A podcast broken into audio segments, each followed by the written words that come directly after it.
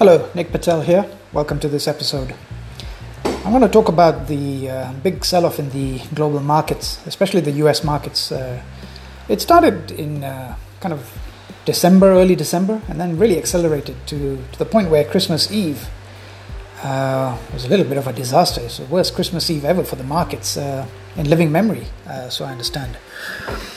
It's, uh, I mean, Christmas Eve, the markets were essentially straight down. There was no rallies of any significance, um, and despite uh, you know interest rates going uh, up in the United States, short-term rates are down.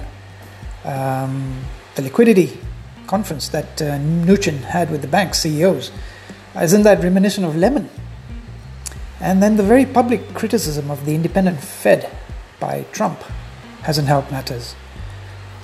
I'm hoping that this is just a flash uh, and nothing something uh, you know concrete in terms of a downturn which is going to be lasting for a long time. On the S&P 500 for example, I think the markets are very much oversold and you might find that there'll be a bounce back whilst not to you know not back into a growth trajectory uh, in the new year, they would be a bounce back from current levels. Uh, one hopes. But in any case, I mean, this is quite disturbing, quite worrying. I think uh, the bigger backdrop is really one of where um, the big trends in 2018 was that uh, after the rapid growth in uh, 2017, uh, industrial production and trade has slowed, and business confidence has fallen in 2018. Uh, Donald Trump and his trade wars has, aid, has added major trade tensions, uh, and major trade actions have raised trade policy uncertainty. This is not good for business. And then again, US policy rates um, have been rising steadily. So,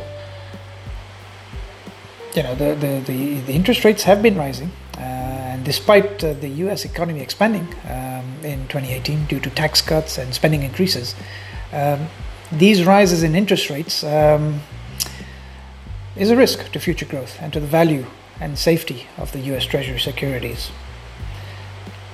And as interest rates have gone up in the United States, um, you've got the US dollar appreciating and that's kind of in a way led off to the emerging market issues that we had in the Q3 uh, time of uh, 2018.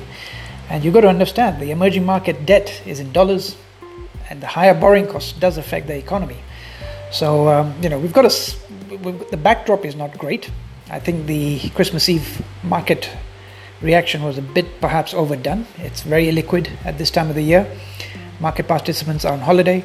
Uh, but the backdrop is not positive, and I'm hoping, as I say, the Christmas Eve and the de- December drop in the markets is a flash in the pan. We might get a recovery in early part of 2019, but the overall world economic backdrop is not positive. Recessionary clouds are on the horizon.